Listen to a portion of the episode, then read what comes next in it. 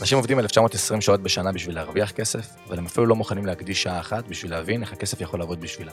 וזו, חברים, לצערי, העבדות המודרנית. בפודקאסט זה, מפת החום, המטרה שלי היא לבוא ולהנגיש את כל הכלים הפיננסיים שיעזרו לכם לצאת מאותה עבדות מודרנית.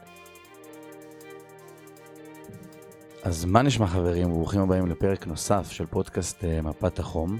אז ככה אנחנו בפתחו של... חם היום. אה, כן, פעם היום, מפת החום פה היא עלינו. לגמרי. ואני חייב להגיד שהפרק אה, שאתם תשמעו היום הוא פרק עם אה, בחור מדהים שאני אוהב ברמה האישית שכבר התארח פה בעבר בשם אה, נועם שפלטר, ואני חייב להגיד שאחרי הפרק אה, הקודם, אה, פרק שמי ששמע אותו היה בערך איזה שעה ועשרים, כמעט שעה וחצי, קצר. י- כן, יצאתי עוד עם כל כך הרבה שאלות, דברים שאני רוצה לדבר, שאיך שהסתיים הפרק, אני ונועם אמרנו, חייבים לעשות אה, פרק ב', וככה כל אחד אה, יתקדם, אנחנו נפגשים פה שוב פעם היום, כי כמות ה...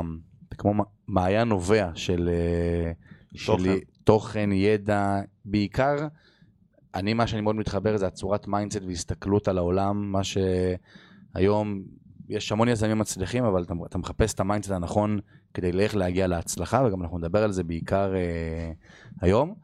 אז קודם כל, אה, ברוך הבא, נועם, הפעם השנייה, מה שלומך? מעולה, מה נשמע? אה, בסדר גמור. אז ככה נתחיל מנושא שדיברנו ממש אה, בפרינג גיים, שזה אוטוטו גם שבוע הבא כבר אה, מערכת החינוך. שבוע. אוקיי, שבוע, מערכת החינוך. אה, אולי.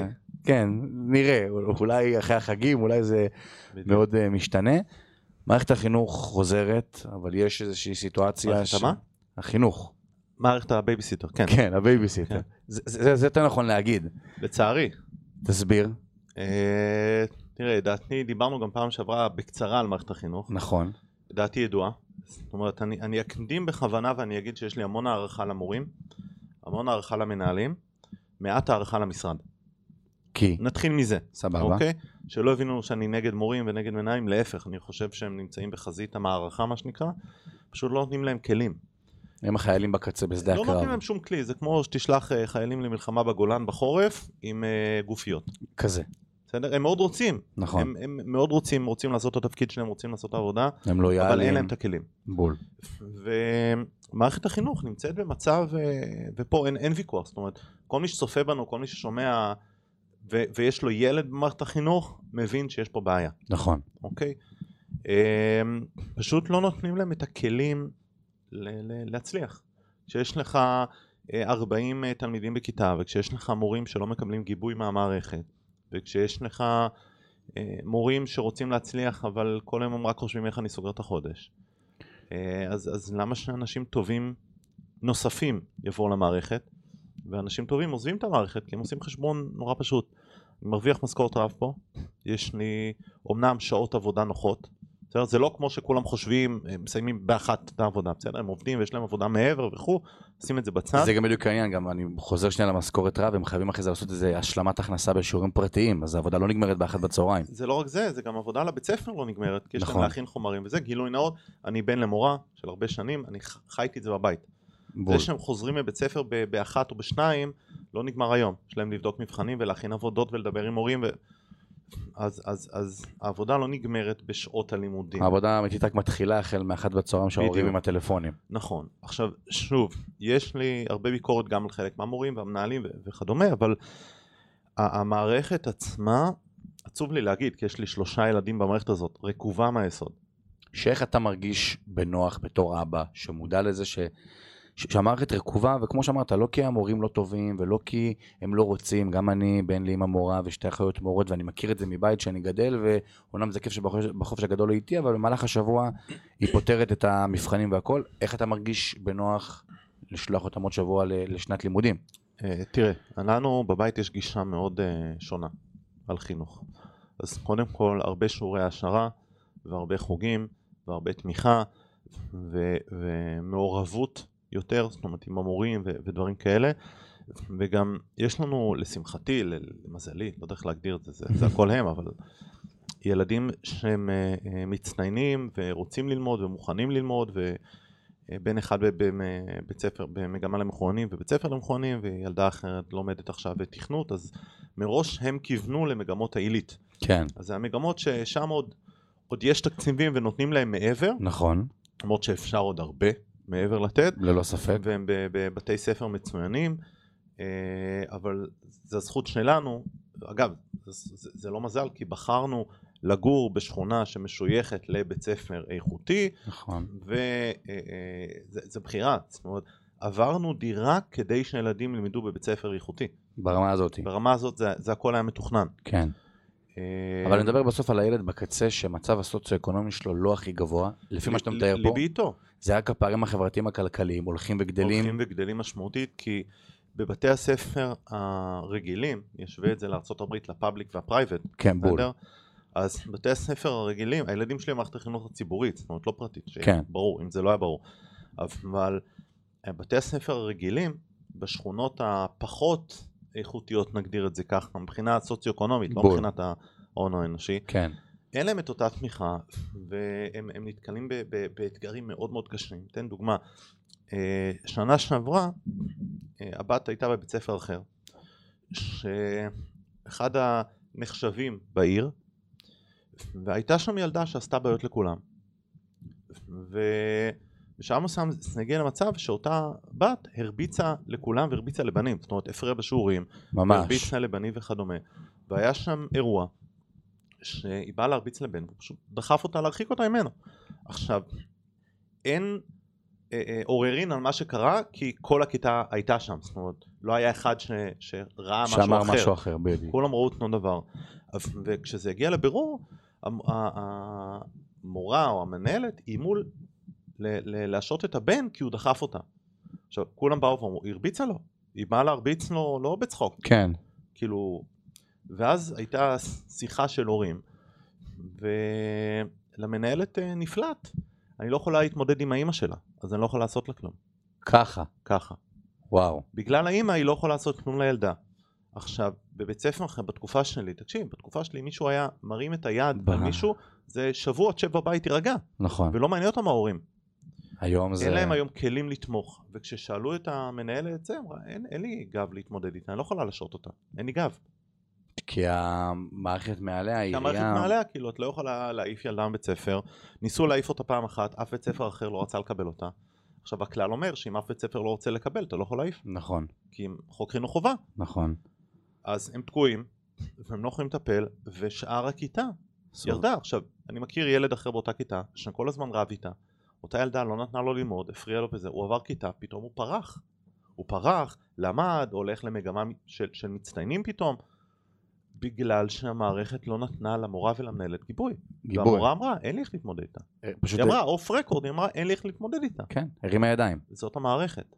ו... עכשיו, אני שומע את זה הרבה, זה לא הבית ספר הזה ספציפית. כן, זה אירוע נקודתי ספציפי זה שאתה אירוע מכיר. נקודתי שהוא, שהוא מראה על המצב. עכשיו, אם אני לוקח אותך 30-40 שנה אחורה, כשאני הייתי במערכת בגילאים האלה, איזה מין דבר זה? כאילו, ההורה מפריע למנהלת, אה, הוא, הוא- יש לו צו, לא צו הרחקה רשמי, כן. אבל הוא לא נכנס לבית ספר, לא, נקודה. אה, אה, אין לו שיח עם המנהל, אין לו אין, קשר ישיר. אין, אין דבר כזה, לא מדברים איתו. מה השתמש אז בדרך?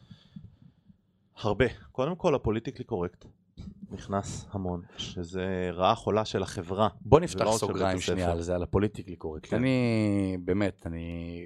כל מה שאתה אומר זה פרטי זהב, כי אני... אין אדם שיותר מתחבר למה שאתה אומר על הדור פוליטיקלי קורקט, שכביכול לא ננסה להעליב אף אחד, ולא ננסה משהו לפגוע. השתבש בדרך. למה זה אבל כאילו היום אנשים כל כך מפחדים בלדבר, אתה יזם של דתי ואתה מדבר אחד, זה מה שאני מאוד מתחבר. אין פוליטיקלי קורקט, רשתות חברתיות, שיימינג, כן? לחלוטין. הפחד אבל ממי? הפחד, הפחד מהסביבה, הפחד מהחברה, הפחד אפילו מבתי המשפט. כי אתה עובר איזשהו גבול אז ישר יתבעו אותך, נהיינו אמריקה, כל דבר טובים. כן, בארצות הברית אתה נוגע במישהו, הוא יכול לתמוך אותך. אז נוב אם בסוף יוחלט שלא. נכון. לא, אין, אין, אין עצם סינון. הלהיכנס לסאגה הזאת, אתה כבר אומר מראש אני... אתה אומר מראש זה, ואז ההורה יתלונן, וזה יגיע למפקח, והמפקח לא ירצה להתמודד עם זה, אז הוא יעביר את זה הלאה, ואז הוא יתלונן, ואז יגידו המנהלת, ואז יגיע לתקשורת, כי נורא קל היום, אתה יודע, להעלות לתקשורת אה, דברים, ו- ואת התקשורת לא באמת מעניין את האמת. אתה כבר מעניין ה- למכור עיתונים. בול, אתה אפילו כבר לא צריך את התקשורת, אתה יכול להיות עם איזה סרטון לטיקטוק שהתפוצץ וזהו. נכון, אתה אנשים- מראה קטע של שתי דקות מתוך שיח שלהם, וגזרו את גורלך. רואים את זה תמיד, מישהו מתראיין בחדשות, מפוליטיקאי לא משנה מה, גוזרים את ה-30 שניות, 20 שניות, מעלים לטיקטוק, מוצניעים מההקשר, ו- ופתאום זה תופס צורה אחרת לגמרי. בול. אז אנשים אה, מפחדים מזה ולא רוצים להתמודד. ו... ובוא, לא המורים ולא המנהלים לא מר- מרוויחים משכורות ששוות את הכאב ראש הזה. נכון. אז הם אומרים, למה מראש? ל- למה להכניס את ה- את ה- את הכאב ראש? אני צריך להתמודד ולהגיש דוחות ושימוע ולהסביר ו... זה פשוט משחרר מראש. וזה אפקט של אה, בינוניות. אז מה הפתרון? האם הפתרון זה להמשיך ככה, האם הפתרון זה ללכת בכלל לחינוך א-פורמלי, פרטי, אמ, של... יש לי בעיה עם העניין הזה של הפרטי, כי... כי, כי אתה מגדיל את הפער במעמדות. אתה נכון. רואה את זה בארצות הברית אגב, אתה רואה את זה. עכשיו, יש גופים שרוצים להפריט את מערכת החינוך, והם מציגים אלף ואחד טיעונים למה זה טוב, שאגב, זה לא רע, נכון. זה לא טוב, אבל זה לא רע. מצד שני, זה יגדיל את הפער שגם ככה הוא, הוא קשוח בחברה, ובעיקר בחברה שלנו, ש, שמשנה לשנה אתה רואה את הפער הזה הולך וגדל. ללא ספק. ב- בקצב. זאת אומרת, אחד הדברים שראו בארצות הברית ב-20 שנים האחרונות, בישראל מה לעשות, כוכב נוסף בדגל, בשלב מסוים הכל מגיע הנה בדיליי, לגמרי. הפערים הולכים וגדלים, ומעמד הביניים הולך ומצטמצם. והקורונה עשתה פיק לזה, כן, מעמד הקורונה הביניים הגדילה. מאוד מאוד הצטמצם, ורוב מעמד הביניים נהיה עני יותר, מעטים עלו למעלה. נכון. מי אבל שיודע מעמד לעשות... הביניים מצטמצם. זאת אומרת, צופים שלנו, תסתכלו ימינה-שמאלה. מעמד הביניים הולך ומצטמצם. הבעיה, ויש לזה מיליון סיבות, דיברנו על זה גם קודם, נכון. נכון. שליטה וכו', שהרוב יורדים למטה, לא עולים למעלה. אז בוא נדבר על זה שנייה, כי דיברנו על זה, מה שנקרא, שהמיקרופונים עדיין לא היו דולקים, על, על נושא השליטה. זה, האמרה הזאת היא הכי לא פוליטיקלי קורית, ואני הכי גם מסכים איתה. הנושא שליט, הזה, שליטה בהמונים. שמה, שיש אה, אינטרס מובהק לממשלות, תאגידים מסוימים, לבצע אה, חוסר חינוך מסוים כדי שאוכלוסייה אתן לך כן, מסוימת... דוגמה, בסדר? דוגמאות זה טוב, הערה ואז דוגמה. זה טוב. עד לפני 10-15 שנה, מי ששלט במוחות של האנשים הייתה העיתונות והטלוויזיה, נכון? נכון, עיתונות וטלוויזיה, מה שהם רצו שיראו, זה מה שראו. לגמרי, לפני עשר שנים בערך הכל השתנה וזה הפך להיות לרשתות הסושיאל. נכון. מי ששולט היום במוחות של האנשים, פייסבוק, אינסטגרם, לינקדאין, יוטיוב, הרש... החברות הגדולות, נכון, הן שולטות. מי שמניע אותם, מי ששולט בהם, שולט בתקשורת. שזה גם אוקיי. הפחד של כל הממשל האמריקאי שהם, כולם. נכון, עכשיו, יש משפט נורא מצחיק של ניומן מסיינפלד. Who who controls the mail controls the information. עכשיו זה היה נכון לשנות ה-80, נכון, כי הכל קיבלת בדואר. נכון, היום, מי ששולט ברשתות החברתיות, שולט במידע. אתן לך את הדוגמה הטובה ביותר. אוקיי, אנחנו נמצאים היום, שנת 23, כבר דברים יצאו, כבר מבינים, כבר יודעים. יודעים אחד שהקורונה, התקשורת השתמשה, או, או גופים מסחרים רלוונטיים השתמשו בתקשורת כדי להשתיק את אלה שבאו ואמרו זה לא כזה נורא, את אלה שבאו ואמרו תירגעו, את אלה שכל המתנגדי קורונה. שאגב עכשיו, גם זה זה לא היום, שאני אומר שהקורונה זה לא מחלה אמיתית, זה אמיתי, כמו שפעת, אבל לא היום כמו בדיעבד שעשו אותה. יודעים שזה היה שפעת חמורה, נכון, בדיעבד יודעים.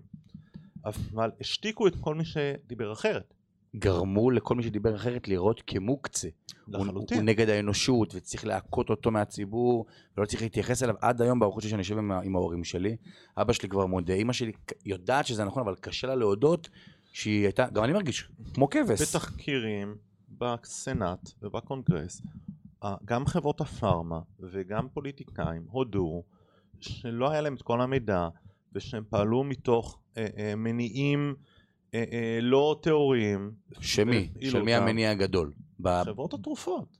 הם הם אלה שהניעו חברות התרופות יש להם אינטרס, תקשיב. חברות התרופות, לך תראה בנטפליקס עכשיו את כל מגפת האפיואידים, בסדר? רואים שחברות התרופות עושים מה שהם רוצים, ובסופו של דבר מישהו מרוויח מזה.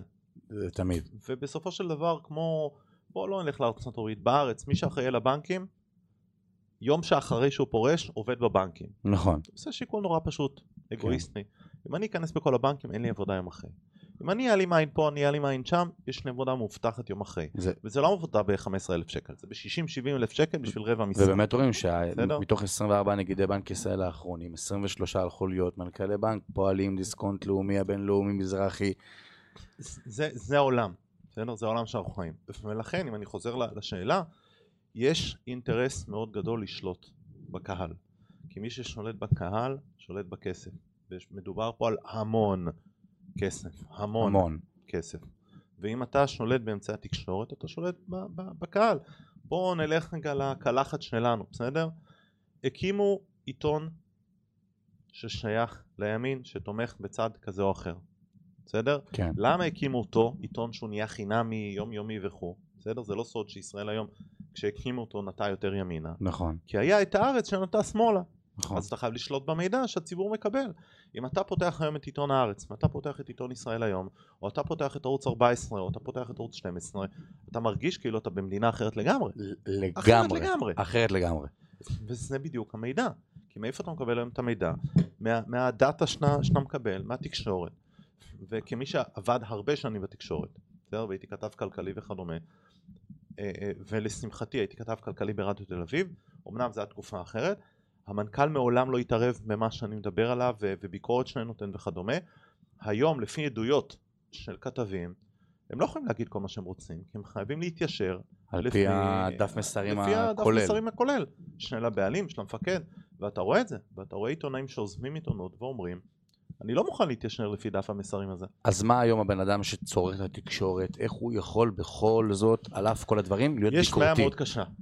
יש בעיה מאוד קשה. שתיים, כל מה שקוראים צריכים אה, קריאה ביקור, ביקורתית. תשאל את עצמך, א', האינטרס של מי זה? מי המרואיין ואיפה זה מפורסם. אתה יודע, בעבר, א- אשתי עשתה תואר ראשון שלי ביולוגיה, והיא תמיד שואלת שאלות וכו'. ותמיד הייתי אומר לה, אה, קראתי את המאמר האחרון שהם עצרו. מי כתב אותו? מי מרואיין בו? מי מימן אותו? אחרי זה נדבר על מה כתוב בו.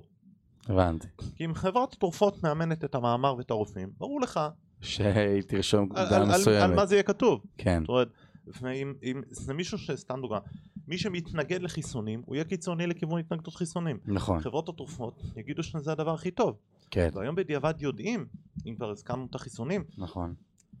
מנכ"ל פייזר אוסטרליה הודה בפני הקונגרס שעובדי פייזר קיבלו חיסונים אחרים לגמרי.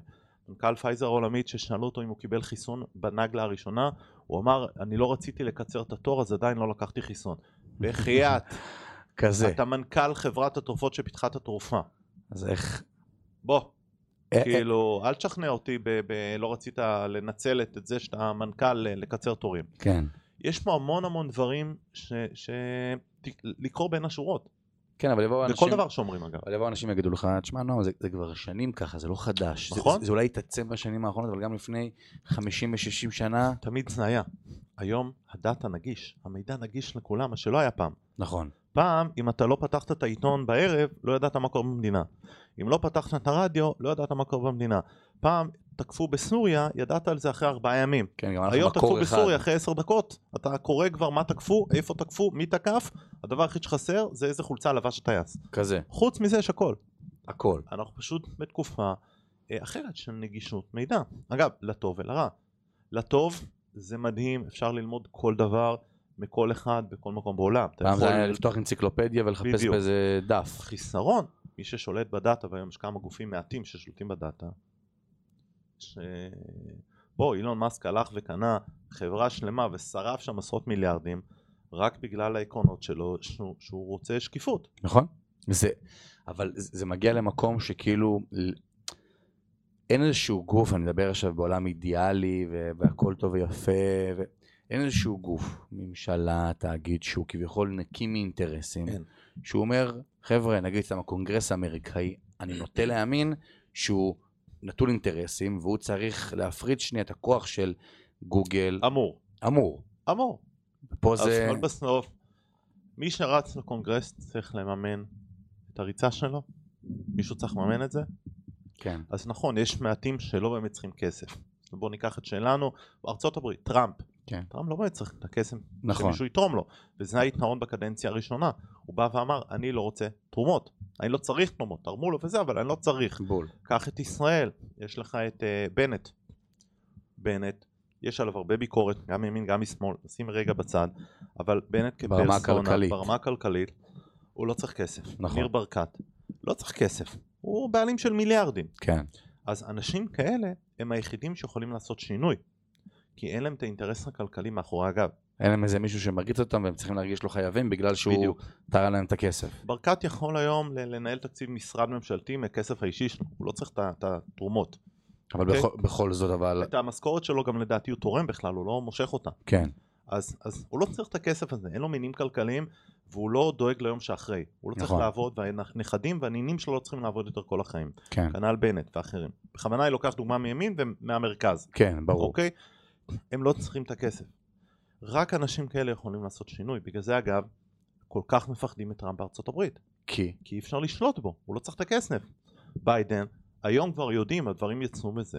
הוא הוא קיבל אה, לכאורה תרומות מאוקראינה ומרוסיה ו- ומאיראן ויודעים את הקשרים שלו היום, יודעים את הקשרים של הבן שלו. יש הקלטות של הבן שלו, שכאילו, מה הבן שלו מוכר? את- את הקשר לממשל. כן, בסוף זה הכל כסף. שזה... בסוף זה הכל כסף, ה- הכל בסוף יוצא. אגב, בבחירות האחרונות הכל היה ידוע, דיברנו על התקשורת. נכון. התקשורת מחקה את, ה... את כל הסיפור עם הבן של ביידן, נכון, גם עם הפדופיליה וגם עם הכסף וגם עם הסמים והכל, כדי לא לפגוע בסיכויי הבחירות של המועמד שתומך בהם. שזה... זה השליטה הכי נוראית בדאטה, כי הם פשוט השתיקו סיפורים שהיום יודעים כבר שהם נכונים. שזה בסדר? להעלים וגם אז מהציבור ידעו שזה- מידע. שזה להעלים מה- מהציבור מידע בשביל האינטרסים האישיים שלהם. אז ש- שכל פעם מדברים ב- בתקשורת על אה, הנדסת תודעה, דברים כאלה, אתה אומר ל- ל- זה לדעתך, ההנד- ההנדסת תודעה. כל אחד לפי האינטרסים הכלכליים שלו, ותמיד תסתכלו מי בראש. כל סיפור אה, מקרי הגנבות אה, באמריקה, מהמם. בואו נדבר על זה טיפה, מה, מה, מה הסיפור שם? אני חושב שעוד בפודקאסט הקודם דיברנו שנייה על אה, מחירי נדל"ן באזור מיאמי, פלורידה, אוקיי. אורלנדו שם, שהם מאוד שאגב, מאוד... זוכר מה אמרתי לך, זה ימשיך לעלות, זה ימשיך נכון. לעלות. ניו יורק חודש שעבר הגיע לשיא כל הזמנים בשכירות, וואו, מיאמי אין להשיג נכסים. אנחנו אשכרה. עכשיו במשא ומתן על, על קרקע, לבנות בניין, ובמסגרת ה... בדיק- יש ב... ב...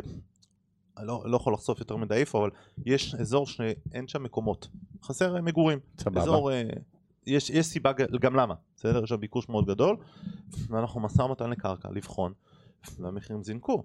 אשכרה. כשדיברתי עם הברוקרים וזהו, הברוקר אמר, תקשיב, ביום שאתה מקבל את ההתנר, אני מוכן להתחייב לקנות את כל הדירות בבניין. אשכרה. אין נכסים, אין נכסים. איך תסביר אבל את הדיסוננס בין מצד אחד החוקים על ההפלות והכל שיצאו באותם אזורים שמחירי הדיור מאוד מאוד עולים, לבין הגנבות שנמצאות באזור לוס אנדלס ופרנסיסקו, בסוף לאזרח אוקיי. האמריקאי בין הצדדים, יפה. זה שווקים שונים לגמרי. לגמרי. אוקיי, ארצות הברית נהיית יותר ויותר מפולגת. אה, הדמוקרטים, רפובליקנים שם, זה נהיה, זה התחיל בקורונה, נכון. ממשיך עם ביידן, וזה מחמיר. אה, ההפלות וכדומה, זה קיצוניות לצד אחד. האובר, פוליטיקלי קורקט, ליברליות של קליפורניה לצד השני. קליפורניה הפכה להיות מאחת הכלכלות החזקות בארצות הברית לאחת הכלכלות הנחשלות בארצות הברית. גופים גדולים בורחים משם, מעסיקים גדולים בורחים משם. אם הזכרת את הגנבות בסן פרנסיסקו, סן פרנסיסקו היא עיר היום כושלת. תוך פעם זה חמש כל שנים היה סיליקון מתה. וואלי הכל. מתה סן פרנסיסקו, אף אחד לא רוצה להיות שם, הילטון, סגרו את הבתי מלון שלהם שם, טארגט אשכרה. סגר את הסניפים שלהם, מריות יצאו מהעיר, וולמרט סגרו את רוב הסניפים שלהם שם, והסניפים שנשארים, הכל נעול מאחורי בריח. אשכרה. כי ברגע שקליפורניה קיבלה את צ'פטר 40, קוראים לזה, עד 950 דולר, זה לא נחשב עבירה פלילית. שזה הזוי, איך זה אבל? הזוי. איך, איך, מי- מי מי אישר את זה? איך האזרח בקצה לא יוצא לרחובות? אני רואה סרטונים, הזוי, זה הזוי, זה הזוי, זה הזוי. שיניתי עזוב. את ה-VPN שלי בטיקטוק לארצות הברית כדי שאני אתחיל לטרגט משם, אני רואה אנשים יוצאים מ- מגוצ'י ובלנסיאגה ודיור ואנשים, ואסור לשומר לגעת בהם. כלום. אם השומר שם, ל- למה טארגט החליטה לצאת מ- מסן פרנסיסקו?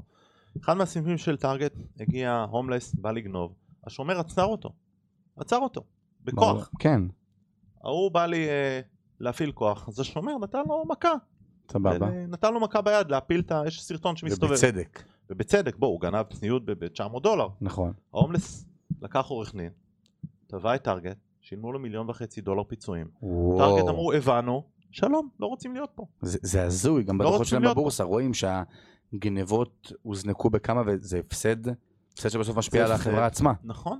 עכשיו, זה, זה גם לופ שלם, כי ברגע שרשתות כאלה יוצאות מה, מהעיר, נכון, זה פוגע בתושבים השלג. בסופו של דבר. אפקט כדור השלג. פוגע בתושבים. אז בסוף לאזרח האמריקאי הוא כביכול אומר, ואני מקשר את זה על אף שזה שני התחומים שונים, הוא אומר אין לי בעיה לעבור נגיד מסן פרנסיסקו לגור באזור אה, פלורידה, אורלנדו והכל, על אף החוקים שיש שם בכל נושא ה... נכון. הוא בסוף אומר, העניין הכספי יותר מפריע לי מהעניין ה... אה, עכשיו אני אגיד לך עוד יותר. עכשיו חזרתי מחודש וחצי בארצות הברית. יצא לי לדבר עם המון אנשים, ו- וכמו בעיקר פלורידה, מזרח ארצות הברית. סבבה. גם במדינות דמוקרטיות וגם רפובליקניות. ובאחת מהשיחות דיברתי עם אחד האנשים על החוקים של ההפלות וזה, אז הוא אומר נכון אסור, אם אתה תושב פלורידה אסור לך להפיל ואסור לך זה. אז הוא אמר תקשיב התקשורת עושה הרבה דברים ומעלה את זה אסור, הוא אמר אבל נניח ומי שרוצה הפלה. בארצות הברית זה נורא קל לעבור, אתה פשוט עובר למדינה אחרת, כן. עובר דירה. אז הוא מבחינתם אמר זה כאילו... בשבוע אתה עובר דירה, אתה לא צריך יותר מדי לשמור את הראש. כן. אתה עובר דירה, או שאתה נוסע למדינה אחרת ואף אחד לא יודע. אתה לא צריך להצהיר כל דבר. הוא אומר, יש פתרונות לזה, אז לוקחים את, ה- את הטוב עם הרע, ויודעים לאזן את זה. מה הפתרון של זה מהסן פרנסיסקו, לוס אנג'לס, כל אלה הולכות למדינות, כאילו... סן פרנסיסקו כבר אה, מתה. זהו. זהו. סן פרנסיסקו זאת עיר נחשלת עם הומלסים, עם עבריינים, אה, כל מי שהייתה לו את האפשרות לצאת משם יצא משם. אה, אני מכיר חברים ממשפחה שגרו שם, פשוט יצאו מהעיר, אמרו וואלה. אנחנו לא מסוגלים להיות בעיר.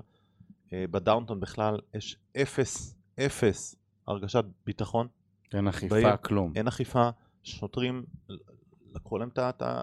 לשוטר אסור לפנות להומלס. זה זה הזוי. זה אבסורד, אתה- אסור לפנות. הומלס עושה משהו, שוטר יעמוד ליד ויעשה כל עוד אין סיכון חיים.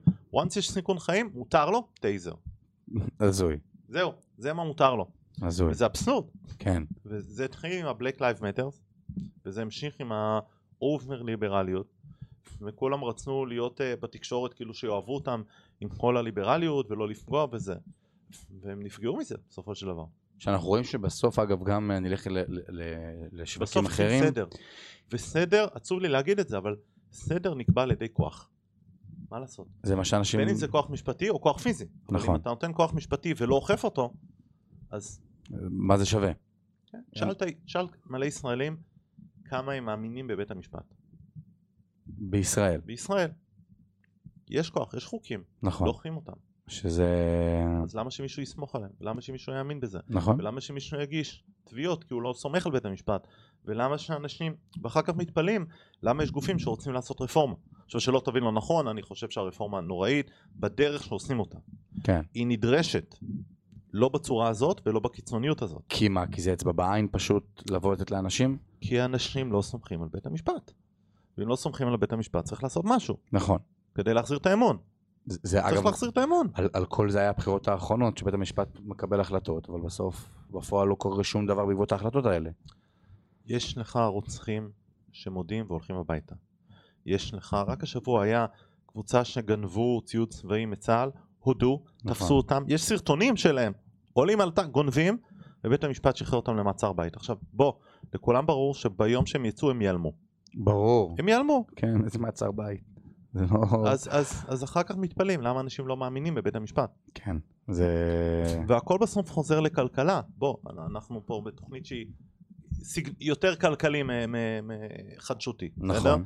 בסוף זה הכל כלכלה, ואחר כך מתפלאים למה אנשים עוזבים את המדינה ומוציאים את הכסף, ו- וכשיש כל כך הרבה מאבקים ברחובות ופקקים וכדומה, מתפלאים שהכלכלה נפגעת.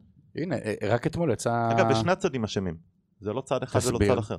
שני הצדדים אשמים. צד אחד הלך קיצוניות בללכלך על, נכון, צד אחד הלך קיצוניות עם החוקים ההזויים שלו. כן. שני הצדדים. עכשיו, במקום שיבוא מישהו אחראי ויגיד, חבר'ה, סלחו לי הביטוי, תסתמו את הפה, תשבו, ו- ו- ו- ובואו נפתור את זה. כל אחד מנסה יותר לפלג ולהיות קיצוני, בדיוק. עכשיו, בסוף מי נפגע מזה? כולנו. נכון? כי בסוף את החלב ואת הלחם ואת הקוטג' בסופר לא מעניין את ה-120 אנשים שהם למעלה. בסוף הוא מסתכל על נכון. הדברים הבסיסיים ביותר. בסוף כולנו נפגעים. עכשיו, מי מי יבנה זה היה? מי יבנה לדעתי? לא מבנה, אני טועה, זה לא מבנה, זה חברת נדל"ן אחרת, ש... שמה על כל המבנים שלהם בהרצליה, תל אביב. אה, משפט שאני מאוד אהבתי. אמות, אמות. אמות, אמות, כן. תודה רבה, אל אמות. תהרסו את מה אל שבנינו תעשו את ביחד. מה שבנינו, בואו נפתור את זה ביחד. נכון, עכשיו, זה קמפיין מדהים, קמפיין מדהים. מדהים. וגם זה על בניינים בבנייה, על כן. או בניינים תואר בבנייה, וכאלה. ועל בניינים גדולים וכו', זאת אומרת, זה מראה שהכל שפוי, נכון, בסדר? כנסו לחדר, שימו את האגו בצד, ו- ואגב, אין לי ספק ש-90% מהבעיות של כל המאבק הזה זה אגו. ברור, לא זה ידוע. 90% לא רואים, מעבר. הרי רואים את זה. בוא, רפורמה בבית המשפט, בנט ולפיד רצו להגיש הצעת חוק לא, אתה גם... מאוד דומה, כן, מאוד דומה, כן. לא רחוק, של רפורמה בבית המשפט, בנט ולפיד, אלה שהם היום מתנגדים ל... אז, אז רצון יש לכולם, ולכולם ברור, ולכולם ברור שיש בעיה במערכת המשפט. זאת אומרת, נכון. זה, גם המתנגדים לרפורמה, רובם אומרים, יש בעיה במערכת המשפט. כן, אני חושב שזה חונטה שהיא חונה הבעיה שם. היא זה האיך.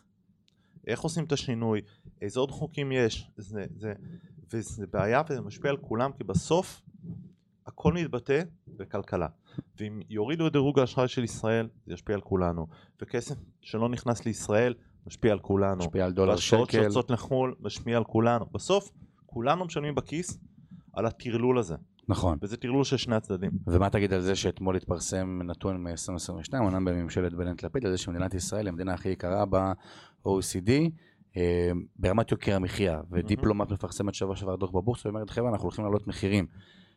איפה זה הולך להיעצר? מה הדולר אנחנו נראה אותו מגיע ל- לארבע, אנחנו נראה מה אה, קורה פה. קודם כל זה לא הולך להצר. לא הולך להיעצר, לא הולך להצר כל עוד לא תהיה פה רגיעה. א', כל העולם המחירים עולים. נכון, אינפלציה עולמית, היא לא זה- בעיה של ישראל. נכון, זה ידוע. קח עכשיו את המיקרוקוסמוס של ישראל שזאת מדינת אי. הכל מגיע לפה או באוניות או במטוסים. נכון, אז זה מדינת אי, הכל מראש יותר יקר. שני, תוסיף לזה את הדולר שמשתולל, ואני לא חושב שהוא יפרוץ קווים יותר מדי. אה, אה, יישאר תהיה פה באזור בעיה מאוד ה-3.8? קשה. הוא יישאר באזור, ה- בוא נגיד, טווח 3738, כי, כי המדינה, עם, עם כל האינפלציה והכל, אי אפשר יותר מדי לעלות. נכון. אז לא תהיה ברירה. כן, אבל מה, לשמור על זה, ויש יתרות מטח מטורפות. אבל מה יקרה עם סיטואציה כמו שראיתי הבוקר ב- בגלובס, שמפרסם שהמון אה, חברות ישראליות אה, פושטות רגל, או הגישו תהליך לפשיטת רגל מתחילת כל שנה. העולם. כל העולם זה. נכון, גם ארצות הברית, אבל אז אומרים, טוב, כנראה לא יעלו עוד פעם את הריבית, כי זה יגרום עוד פעם לבעלי העסקים להיות לחוצים, ומצד שני בארצות הברית אולי כן יעלו ריבית, ואז עוד פעם אנחנו נראה דולר ושקל מתרחב. אני חושב ש... ש... אני לא מקנא בנגיד בנק ישראל בהחלטה הקרובה, אני גם לא. בעיקר, כי מצד אחד יש מדדים שמראים שאסור לעלות ריבית, כמו פשיטות רגל, כמו יוקר, אה, כמו אה, מחיר אה, החזרי משכנתאות משכנתאות, וכדומה, ומה לעשות, המשק בנוי על אשראי, בנו כל על המשק. אשראי. כן, בנוי על אשראי, אלה שיש להם ואלה שאין להם, נכון, כולם אשראי. מצד שני הדולר משתולל, אז הוא חייב. אז הוא חייב. מצד שלישי, יש יתרות מטח מטורפות שהוא צבר במשך, עשרות, במשך שנים, נכון. אולי הגיע הזמן להשתמש בהן שאם זה- ולהתערב. נכון, שאם זה יהיה במטח. מהלך שהוא יבצע, זה כבר, אתה יודע, זה אמרה חד משמעית של בנק ישראל. בדיוק. של אני מודע למצב והוא לא נקודתי אלא מגמה ואני לא אתן לזה יותר, כמו נכון. שמתערבים, הרי מה המשחק של הריבית?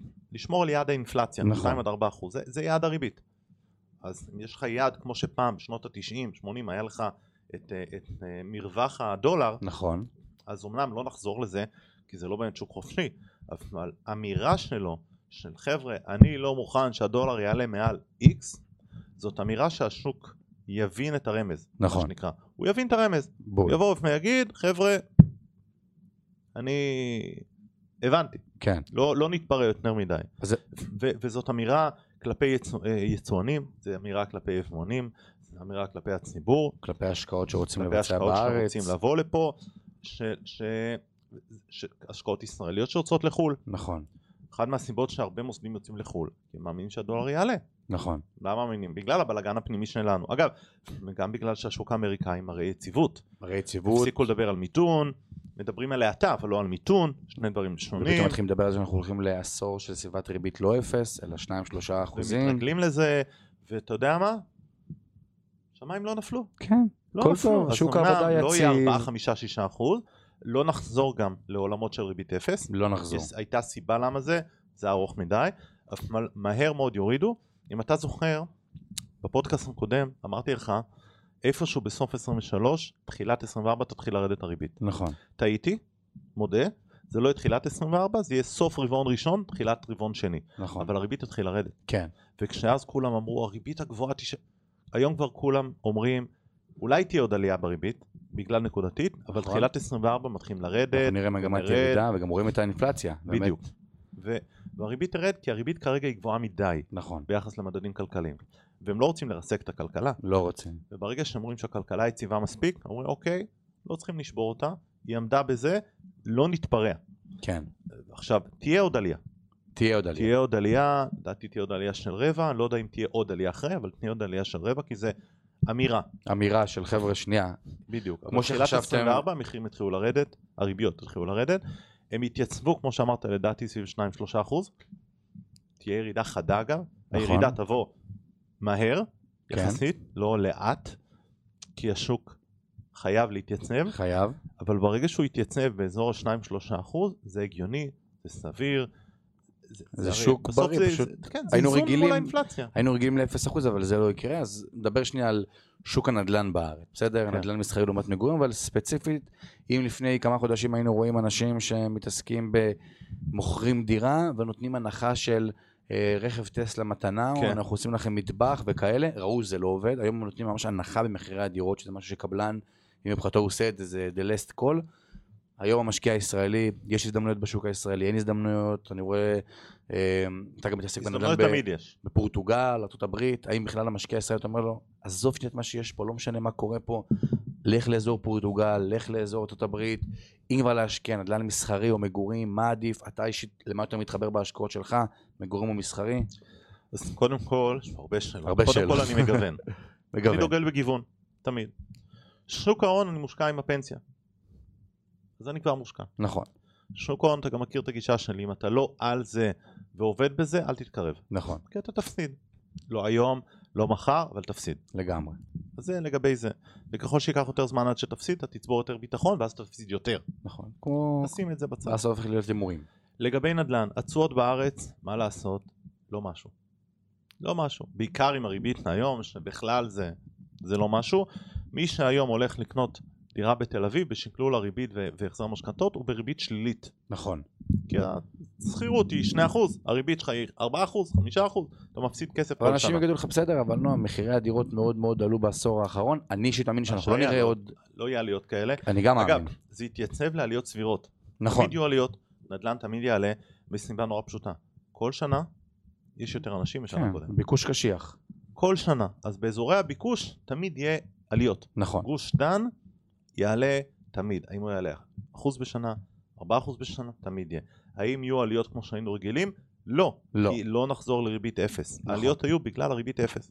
שזה, שתדלקה. שזה אמרה שכל מי שמשקיע בנדל"ן צריך להבין את זה, כמו שאמרת, אתה מקבל 2-3 אחוזי תשואה משכירות, נגיד אפילו עלייה בערך הדירה של עוד 2 אחוז, הגעת ל-5 אחוזים שנתי, זה מה שאתה משלם את הריבית. וכאילו אנשים לא מבינים שאתה הם לא אפילו... ב... מבינים. ואז יש את האמרה, כן, אבל בעוד 20 שנה תהיה לי דירה משלי. תהיה לך דירה משלך, אבל היא תהיה דירה בת 20 שנה, עם עלויות ושיפוצים ותחזוקה של דירה בת 20 שנה. לגמרי, אז זה לא... אין, אין, אין בזה היגיון. סבבה. בתשואות כאלה. במסחרי בארץ התשואות הן קצת יותר גבוהות, הם גם התפעול קצת יותר נוח, כי בדרך כלל הסוחר צריך לדאוג לעצמו, נכון, אז, אז התשואות קצת יותר, סביב 8%, בוא נגיד, אה, אם עשית עסקה טובה, 8-9%, זה כבר מתחיל להיות מעניין. נכון? שזה כבר מעניין, בעיקר, אבל היום שוב, החלופות בבנקים, 5%, אז, אז עדיין בדיוק. אה, אבל לא זה- משהו, זה עוד אבל עובר זה- בגרון עם איזה שלוק זה מים. נכס, בדיוק, זה נכס. לגמרי. גילוי נאות, יש לי לא מעט נכסים מסחרים בישראל, כשמראש הראייה שלי זה נכסים לילדים. כי ברור לי שאני לא... כן, 8, 9, 10 אחוז אפילו שאני יודע להשיג בארץ, זה וואו, לא וואו, כן, בסדר? זה, זה מחזיק את עצמו. לגמרי. אז זה לילדים. שיגמור את ההלוואה זה הולך לילדים. ו- וחוץ מזה אני מושקע בחו"ל, ארה"ב, פורטוגל. נתייחס רגע לפורטוגל. פורטוגל מה משך אותך דווקא אחת שם? מהמדינות היחידות באירופה, אם אין אי באירופה. פורטוגל לא נהנתה מהעשור האחרון של העליות המטורפות באירופה. היא הייתה עדיין נכשלת בגלל שיקולים ומצב כלכלי ישן. אגב, נכון, כמו יוון, בול, הייתה רגע לפני פשיטת רגל אז היא לא עלתה כמו אירופה, אז נכון, עכשיו היא סוגרת את הפער. אה, לגבי יוון יש לי הערה, פשוט זה ס- קשה לי עם השפה שאני לא מצליח לקרוא ולהבין וכדומה. פורטוגל, בגלל שהיא לשעבר בריטית וכו', ה- הכל שם באנגלית, הכל יכול להתנהל באנגלית. וואלה, לא אז ידעתי. נורא קל לי. כל סבבה. המסמכים אני מקבל באנגלית ופורטוגזית. שאגב, זה בדיוק העניין, הניואנס הקטן, שאתה אומר את זה בעל ענן, אבל משקיע צריך לשים לב אליו. שאתה אומר, שנייה, מה אני מעדיף לשחרר פורטוגל או באתונה, אתה אומר, שנייה, חבר'ה, השפה. אם נכון. אני לומד את השפה של תושבי המקום, לך תנסה להתנהל עם אנגלית ב- ביוון, עם אנשי מקצוע, כן, ולך תנסה פורטוגל, פורטוגל הכל באנגלית. ש- שזה ניואנס קטן ש- שמשנה זווית הכל. ריאה לחלוטין. עלינו לפני חודשיים בפורטוגל, ההסכמים באנגלית, פתיחת חשבון בבנק, אנגלית ופורטוגזית. ברמה של לומדים את זה שם בבית ספר? לא.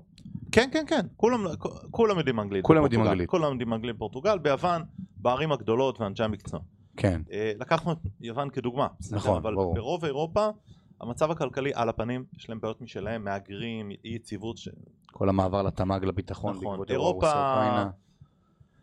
אירופה עברה איזשהו קו אדום שהם לא יחזרו ממנו ב- ברמת ההשתלטות, ה... לא נהיה פוליטיקה, ההשתלטות המוסלמית על אירופה עברה קו אדום ויש להם הרבה בעיות פנים עכשיו. הרבה. ו... וזה יש בסוף זה ממש- מתבטא בכלכלה. אני הייתי ב- בצרפת לפני ארבעה חודשים, בפריז, ויש שם ממש... יש שכונות שאסור לך להיכנס. נסעת במטרו, זה, אתה בג'נין. כן. כזה. יש כאילו, לך שכונות, פחד אימים. בפריז יש שתי שכונות היום, שאתה, גם בלונדון אגב, אתה לא יכול להיכנס, משטרה לא יכולה להיכנס בלי תיאום מוקדם עם האימאם. ד- זה כזה. זה, זה, זה היה מדהים. הזוי. פעם אחרונה שהייתי ב, ב, בפריז, אמרו לי, זה שכונה, כתוב, יש שם שלטים צרפתית אומנם, שאלתי מה, הוא אמר, "אז זה צריך לתאם עם האימאם כניסה. בול. הזוי. כן, ירדתי שתי תחנות אה, במטרו, הרגשתי שאני ב- בלב הקסבה. ו- וזה עצוב, בסדר? הם, בגלל הכל הפרוגרסיבי וכו', הם פתחו את הידיים, הם חשבו שאם המהגרים יגיעו, המהגרים הקיצוניים יגיעו אליהם, הם ישתנו, הם לא הבינו שהם לא משתנים. שזה זה, זה בתרבות. מנטליות אחרת, זה תרבות לגמרי. אחרת.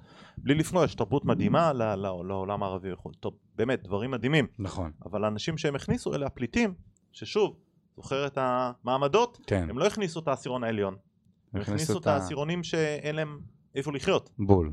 ו- וחוסר השכלה, ושליטה, וזה בדיוק העניין, ו- ורואים אוקיי. את זה הלכה למעשה, מה שמתרחש. רואים את זה הלכה למעשה. ואז באירופה יש הרבה בעיות, פורטוגל לא קלטה הרבה מהגרים, אתה רואה את ההבדל המשמעותי. למה היא לא קלטה הרבה מהגרים? כי מלכתחילה המצב הכלכלי לא היה משהו, אז לא היה המגרים להם לא מה רצו. להציע, בול. בדיוק, אז לא היה להם מה להציע, זה לא אז גרמניה, הם לא באו. צרפת, אה, הולנד. בדיוק. ביוון אגב יש הרבה מהגרים. נכון. אף מהראייה שלהם קצת שונה, ולא לא, לא ניכנס לזה כרגע. אז פורטוגל מאוד אהבנו, גם כי היא, היא מדינה עם מזג אוויר מעולה רוב השנה, נכון. גם כי היא לא עשתה את ההייפ הגדול של העליות, אז עכשיו הם מתחילים את ההייפ, גם כי הם מבחינה רגולטורית הם פרו משקיעים, עדיין, כן? צריכים את הכסף מבחוץ, כן, הם פרו משקיעים, עם ברמה הטבות של מס, ו- הטבות הטבות מס, מס, הטבות, אה, הר- הרבה דברים, למשקיעים זרים. וואלה. ולכן הרבה משקיעים זרים באים לשם. הם עכשיו עצרו את הגולדן ויזה, אבל עדיין יש פתחים ש- פה ושם. שמה זה היה גולדן ויזה? שאם אתה משקיע בנכס נדל"ן מעל 350 אלף יורו, אתה מקבל אה, ויזת אה, תושבות. כמו שיש בקפריסין לצורך הדוגמה. כן. הבנתי, אז כזה. עכשיו הם עשו איזה שינוי בערים הגדולות, אבל עדיין יש גם לזה פתרונות. ו- שרוב ההשקעה שלכם מתבססת שם ב- בערים גדולות. אנחנו עובדים בפורטו, התמקדנו בעיר פורטו, מאוד אוהבים אותה, עיר מהממת, עיר עתיקה עם המון היסטוריה. יש מימונים? נותנים יש מימונים? ל- מימון, מקבלים מימון בנקאי, ויש מאוד פרו משקיעים. אמרתי, וואלה. מאוד פרו משקיעים, והעירייה תומכת וכו', וההרגשה שם זה, זה שהעיר בפיגור של פיתוח של עשר שנים. מעין איזשהו כשל שוק כזה שיש שם נכון, בתוך נוצר קשר ש- גם שם וגם ב- בעוד ערים בפורטוגל, בכלל במדינה, אבל בערים הגדולות אתה עדיין לא, לא ראית את העליות שהיו בכל כל העולם, למעשה. בגלל המצב הכלכלי, ש... נכון, כשהם היו במשבר והעולם צמח, הם לא יכלו לצמוח, נכון. כמו יוון, שוב, בול. יוון, קפריסין וכו'. כן. אז, אז אה, מאוד אהבנו שם, וארצות הברית, זה ארצות הברית, כלכלה חזקה בעולם, תלוי גם איפה, כן? נכון. דיברנו קודם על, על קליפורניה, לא, לא הייתי מתקרב בכלל למדינה הזאת, ולא הייתי מתקרב בכלל למדינות אה, דמוקרטיות, וואלה. ברובן, אוקיי? כי יש שם אה, בעיות. ו- ואנחנו פעילים במזרח ארה"ב, הרוב זה במדינות רפובליקניות, כי הם הרבה יותר פרו משקיעים והרבה יותר קל לעשות שם והכל ו- ו- ויותר קל. יש לנו גם נכסים בניו יורק, מנהטן, אבל גם שם אני מתמקד בשכונות שעוד לא נפגעו במרכאות, זאת אומרת כן. באפר איסט סייד. אנחנו עובדים באפר איסט סייד שזה כמו רמת אביב. זאת אומרת, גם אם יהיו לך מיליון מהגרים בתל אביב, רמת אביב זה רמת אביב. נכון. אז למרות שניו יורק די נכבשה, חזרתי לפני שבוע, נכבשה על ידי הומלסים ומהגרים, באמת? המצב שם החמיר? על הפנים, בחיים, והייתי בניו יורק עשרות פעמים. טיים סקוור והכל, מלא אה, הומלסים. ה- ה- המצב הכי גרוע ש- שהייתי בו אי פעם בניו יורק. והייתי עשרות פעמים בעיר. גם ה- הקיצוניות שם, אתה יכול לראות גורד שחקים ומתחתיו איזה הומלס. אה, לחלוטין. עכשיו, העירייה שם, בגלל שהיא נורא פרוגרסיבית, דמוקרטית, היה, היה, הייתה הסכמה בין ראש עיריית ניו יורק לממשל ביידן, שהם יקלטו את כל המהגרים, והממשל ייתן כסף. וואלה. ייתן כסף לעיר לממן וכו', הם הפכו בתי מלון שלמים למגורים להומלסים. בתי וואו. מלון שלמים כ- כמגורים להומלסים במימון העיר, כדי שהם לא יהיו ברחובות אז מימנו להם.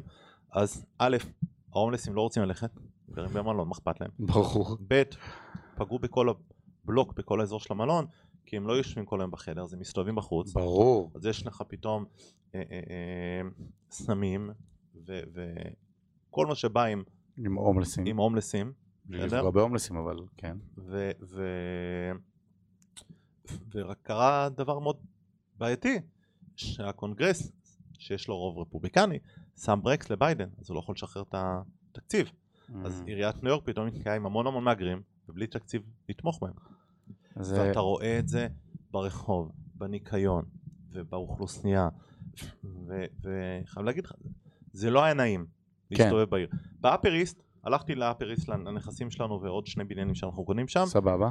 אתה מרגיש בטוח, ואתה מרגיש רגוע, וכשאתה יורד לדאונטאון, לא נעים, כן. כן. כן. לא נעים בכלל. ש- שאתה... עכשיו, יש עדיין תחושת ביטחון, כי יש מלא שוטרים, ברור. אבל בכל זאת, ה- אה, ניו יורק זה לב... אה, נכון, ארצות לא הברית, נעים. הכל. לא נעים. לא נעים. בפעם הראשונה, חייב להגיד, פעם ראשונה שהסתובבתי בטיימסקור ושמרתי על הכיסים. כאילו כזה. כן. ברמה כזאת, והחזקתי לילד את היד, של- שלא ילך לבד בשום מקרה, ולא נעים, כן. שזה תופעה רחבה, עכשיו- ולא רק בערב, לא רק בערב. לא רק בערב, כי בערב, וזה השונה, שזה השונה. לא רק בערב. ביום אתה מרגיש, כל העולם שם נמצא... גם ביום, ברגע שאתה יוצא מהרחוב המרכזי, נכון. נכון. אתה יוצא מברודוויי, יוצא מהחמישית, לרחובות החוצים, ב- ל- לרחובות הפנימיים, פחות נעים. וואלה. אוקיי. אשאל אותך שאלה שככה, קצת אני עובר אה, נושא מה שדיברנו עד עכשיו. משהו שככה צף אה, מאנשי האינסטגרם לפני, ש... לפני הקלטת הפרק הזה. יש הרבה מאוד בעלי עסקים, שהם עסקים, הם בעלי עסקים איכותיים במהות שלהם, הם מקצועיים, ממישהי שעושה לק ג'ל לסלון יופי, למאמן מכירות, לא משנה מה, אבל הם לא יודעים לנהל עסק. ברמה תזרימית, ברמה פיננסית, הם, טוב, הם טובים, הם טאלנטים איכותיים. כאילו, אתה אומר, כ- כפרסונה הוא טוב במה שהוא עושה, הוא יודע, הוא, הוא מסאג'יסט טוב, הוא מאמן כושר טוב, אבל כשזה פוגש בלנהל עסק, הוא קורס. ואני רואה את זה בתופעה רחבה מכל מיני עסקים שצצו בשלוש-ארבע שנים האחרונות, שהטאלנטים הם טובים, הרצון הוא טוב, אבל בפועל הם אחרי שנתיים קורסים מגיעים למאזן שלילי כי הם לא מצליחים. מה הפתרון, איך אני יכול למנוע את זה, כשאני מקים עסק אני חייב לקחת איזה מישהו שילווה אותי ברמה הפיננסית, על מה זה קודם כל חונה? ללמוד. גם אם אתה לוקח איש מקצוע, אתה חייב להבין מה אתה עושה. ואתה יודע, אנחנו יש לנו סדנאות וקורסים ו- ו- ומלווים נכון. אנשי אה, עצמאים וחברות ו... וכו', והרבה פעמים באים אלינו אנשים ואומרים, אני לא רוצה לעשות את השיווק, אני לא רוצה לעשות את המכירות, אני לא רוצה לעשות את זה, למה שאני אבוא ללמוד? התשובה היא נורא פשוטה. זה שאתה מביא מישהו שעושה עבורך את הדברים, אם אתה לא תדע מה צריך לעשות, ואתה לא תבין את השפה, ואתה לא תדע איך עושים את זה, איך תדע לנהל אותו? איך תדע אם הוא טוב או לא? בול. איך תדע? ולכן, אתה חייב לי, אני לא עושה את השיווק שלי בעצמי, אבל אני יודע לעשות שיווק. אני לא עושה את המכירות בעצמי, אבל אני יודע לעשות מכירות. זאת אומרת, אני יודע, לדע, אני, אני יודע לנתח אם הוא טוב או לא אתה טוב. יודע גם לחנוך את הבן אדם שאתה אתה עכשיו יודע רוצה להדריך. גם, גם, אני יודע להגדיר לו מה אני רוצה. אם אני לא מבין שיווק, אני לא יודע להגיד לו, אני רוצה ככה, ו- לא יודע. ולכן, מי שמקים עסק חייב לדעת את הדברים האלה. חייב לדעת שיווק, חייב לדעת מכירות, חייב להבין פיננסים, חייב.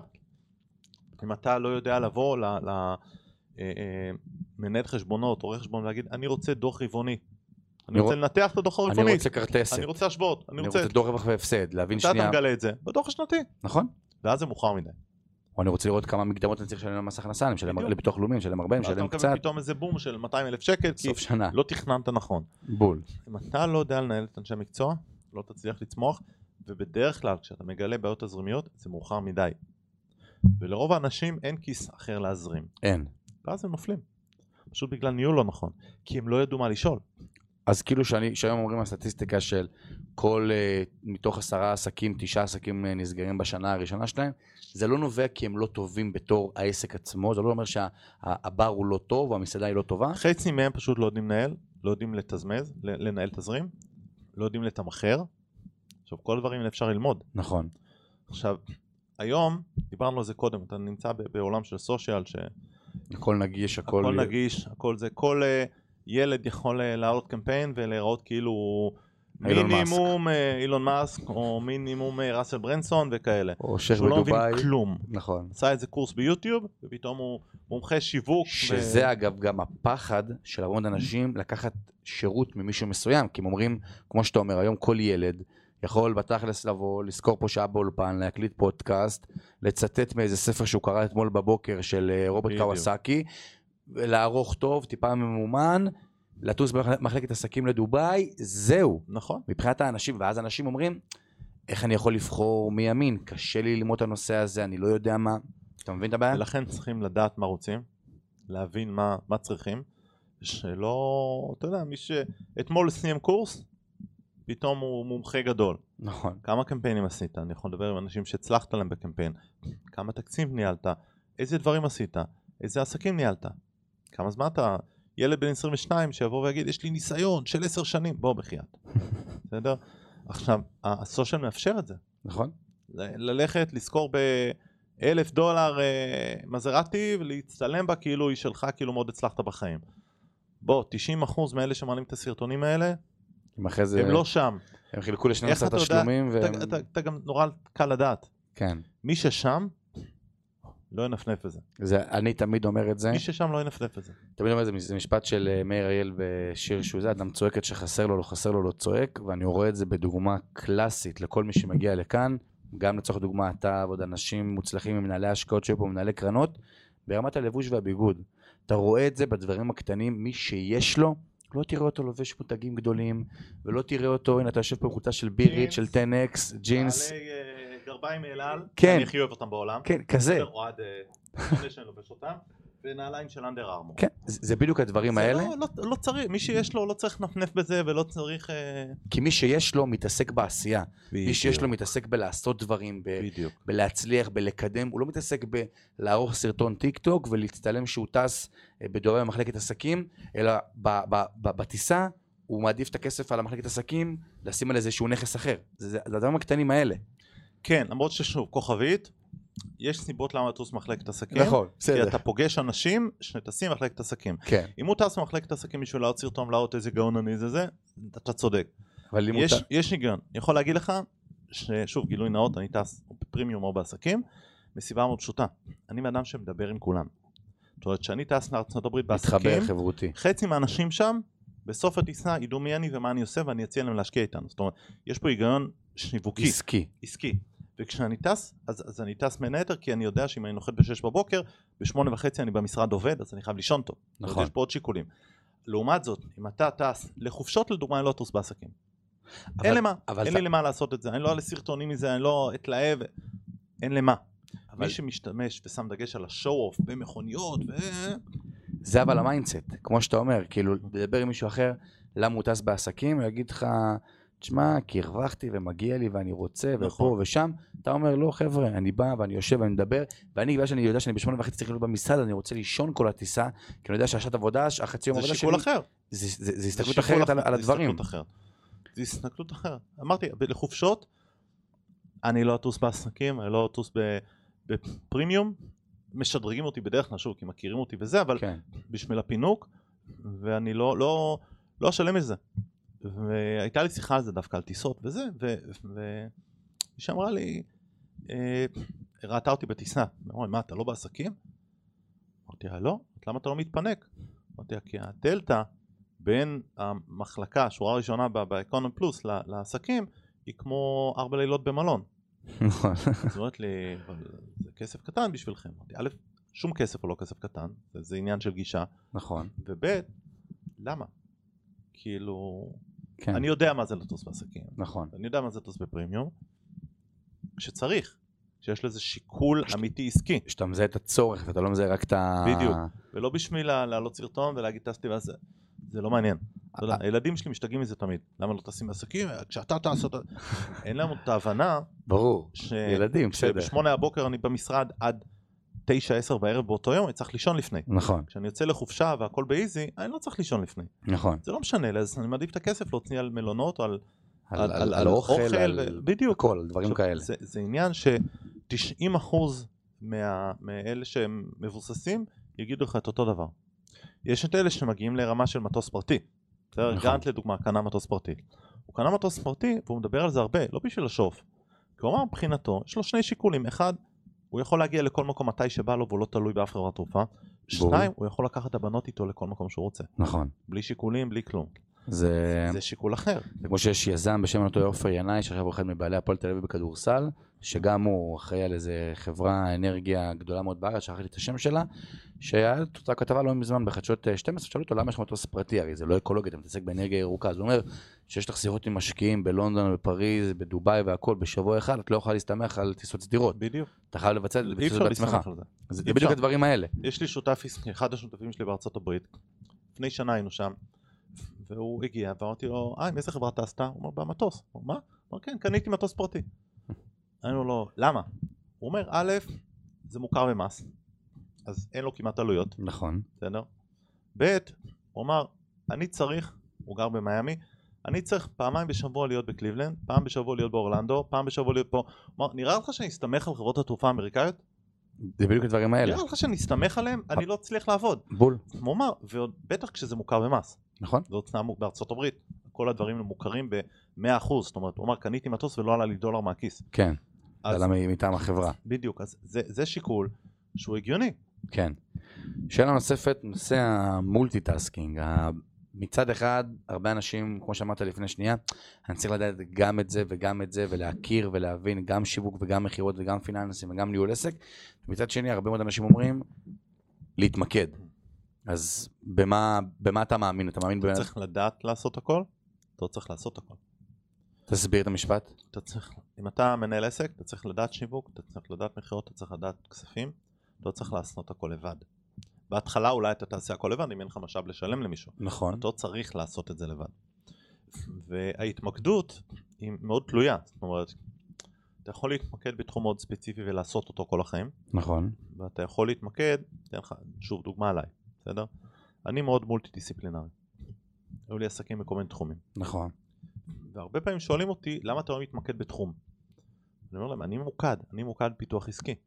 מבחינתי אם זה פיתוח עסקי של מכללה, של ביטוח, של מרכז רפואי, של נדל"ן. של נדל"ן, ש... זה אותו דבר, ניהול זה ניהול.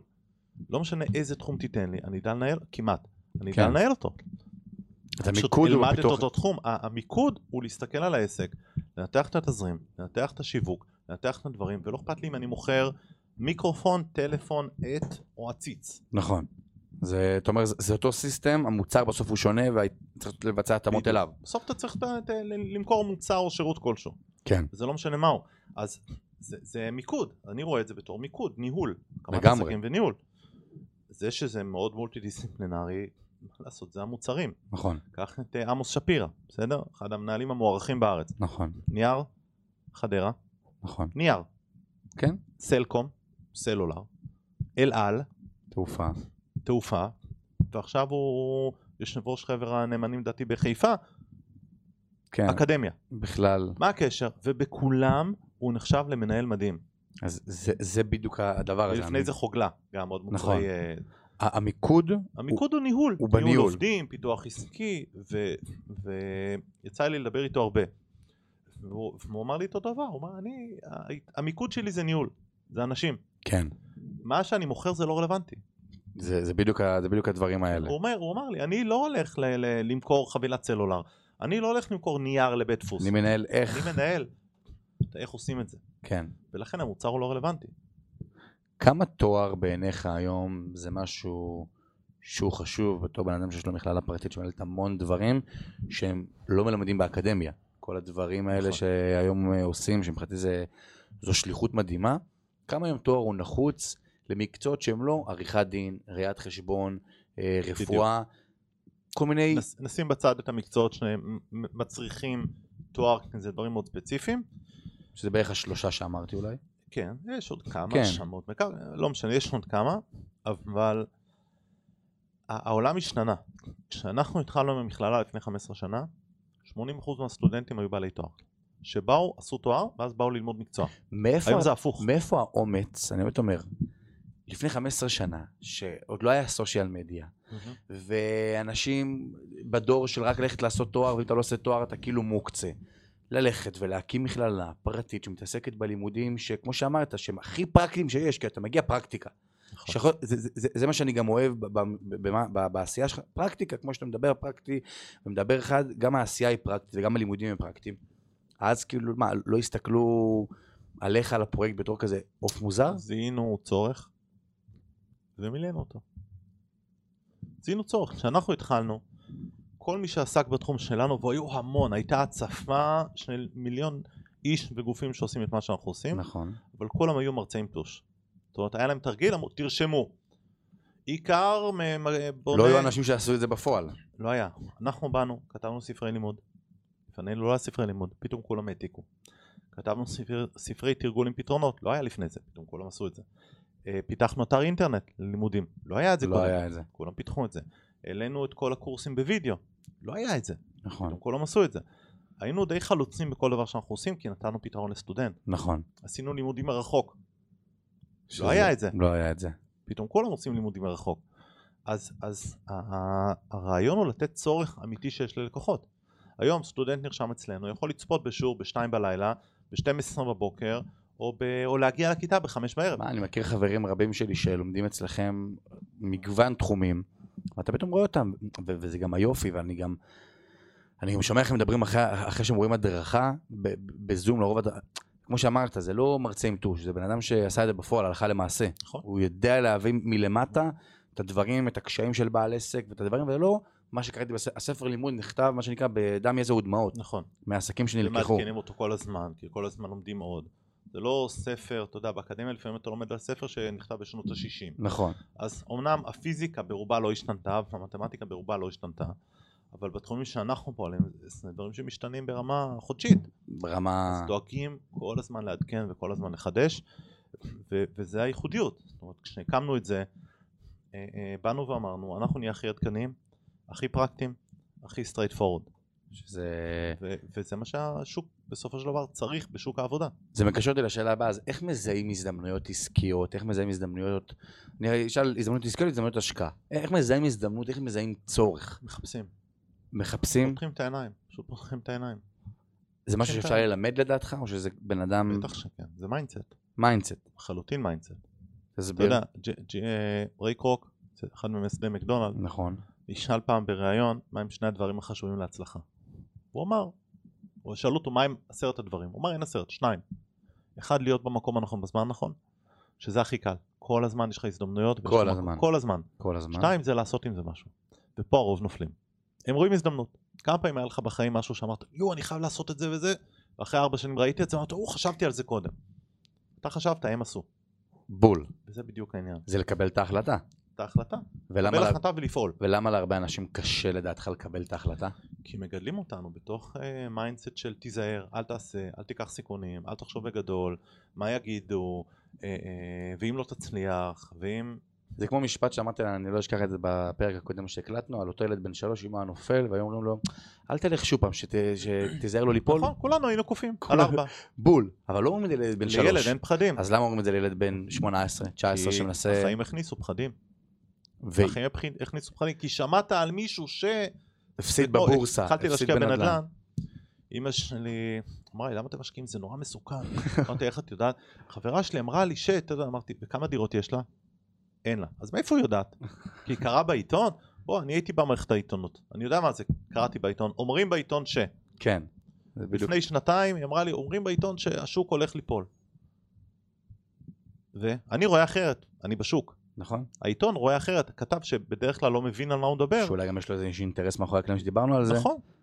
אז איך אני אני... כבר עשר שנים קורא בעיתונים ששוק הנדל"ן הולך ליפול. כן. זה- עשר שנים. מפולת בשוק, עשר זה שנים כמו אני תמיד קורא. שאומרים שיש מפולת בשוק הון, אז לוקחים כתבות של אותו ג'יי פי מורגן ובנק אוף אמריקה מ-2011, 12, 13, 14, 15, 16, כל שנה שאומרים שוק ההון עומד ליפול. נכון. אז בן אדם שכבר... מתישהו הם יצליחו. מתי שהם יקלטו, מייקל ברי 2008, ואז הוא אליל, כי נכון? הוא- כי הוא- כי הוא אבל חווה את זה, כל מה שלפני זה הוא פספס, לא אמרו. אף אחד לא זוכר, זוכרים רק את חומר הדבר הזה? טובים. אז איך בן אדם אני יכול שכבר, להגיד לך בוודאות או שהריבית תעלה או שהיא תרד. חותם לך, אחד מהם יקרה. בוא ברור, נדבר עוד שנה, נראה אם צדקתי. כן, ואז תחתוך מהקטע, את הפרק בפודקאסט ותעלה ותגיד הנה צדקתי, בדיוק. זה מה שעושים, זה הסושיאל מדיה. נכון? עכשיו, בן אדם שכבר גדל לקבלת החלטות, נקרא לזה לא בריאה, בן אדם שמבוססת על פחדים ועל מקרי עבר, איך הוא יכול היום לאמץ לעצמו? ידע. ידע? ידע. אמרת מילה חשובה, פחדים. פחד נובע מחוסר ידיעה. אתה לא רוצה לפחד ממשהו? תלמד אותו. אתה נוהג? כן. בגיל 4 פחדת לנהוג? מאמין שכן. אבל למדת מאז, נכון? והתנסית. אז אתה לא מפחד. זה, זה, זה, זו הדוגמה הכי טובה. עזוב, למה? אתה הולך? כן. בגיל שנה פחדת ללכת, חותם לך. נכון. אבל למדת, עשית את זה, המשכת. זה- אם זה אתם כל דבר. רוצים לשים בצד פחד, תלמדו, תתמקצעו יותר בדברים. היום, אמא שלי שואלת אותי, איך אתה לא מפחד להשקיע? כי אני יודע איך לזהות, אני יודע איזה פרמטרים אני בודק, אני יודע איך לבדוק את העסקה, אני יודע איך לנתח את האקסל, אני יודע איך לבדוק את הבנקים, אני... יש לי את ונפלתי הידע. בהתחלה, הכל בסדר. נכון. והיו עסקאות לא מוצלחות, היו עסקאות לא מוצלחות, אבל, אבל, אבל זה בסדר גמור. ככה לומדים. אז אתה אומר היום, נגיד, ניקח לחייל המשוחרר, השתחרר מהצבא, הוא מצד אחד חווה את ההורים ואת הדור הישן שגדלו על מערכת החינוך, על אה, לפחד, אמא שלי, כל אלה. מצד אחד הוא רואה את הסושיאל מדיה, והוא רואה, יש לו מצד אחד איזה חוסר הבנה, הוא רואה את ההוא שטס לדובאי במטוס אה, בחלק עסקים כן. כדי, וסוחר את הלמבורגיני שם, והוא שומע נגיד את הפודקאסט הזה, והוא כולו מבולבל. מה הצעד הראשון שצריך לעשות? הוא צריך... מה? קודם כל להבין, אין דרכי קיצור. תאמין לי, שזה... 30 שנה אני מחפש. אין. אם היו, הייתי מוצא. שאני חושב שברגע, אגב, שגם אני הבנתי את זה, ואני בטוח שכל בן אדם יבין את זה, חייב ישתנו, על לעשות את הכסף המהיר, לעשות אין את דבר המכה, כזה כסף מהר. אין. אין, אין דרכי קיצור. לא, זה באמת לא כדי עובד. להצליח צריך עבודה קשה, זה לא אומר המון שנים ולא אומר עבודה, צריכים סבלנות עבודה, צריכים והתמדה. סבלנות, צריך להתמיד, וזה הצלחה אמיתית, נכון. בסדר? כל מי שמראה, אז לא אגיד כל, בסדר? 99 אחוז מאלה שמראים לך, אני על הקורבט החדשה שלי, אה", זה סחור, או שזה לא שלו, וזה חרטא, בסדר? הבת שלי באה איזה יום אחד ו- והראתה לי סרטון על איזה ילד בגילה שהוא חי בדובאי, והוא מרוויח כסף, ועושה שיווק וזה. אמרתי לה, בואי, בואי נבדוק. בואי נבדוק את האמת, מה עוד זה, נוסע במכוניות. אה." אמרתי לה, קודם כל, ברור לך שאסור לנהוג על מכונית? זאת עושה את הסרטון הזה באיזה מגרש סגור? נכון. לא, אבל הוא אומר, עזבי מה הוא אומר, ברור לך שאסור? כן. עכשיו, דובאי זה לא ישראל, שלי יהיה בסדר. נכון. זה תופסים אותו, זה מורידים לו את הידיים. נכון.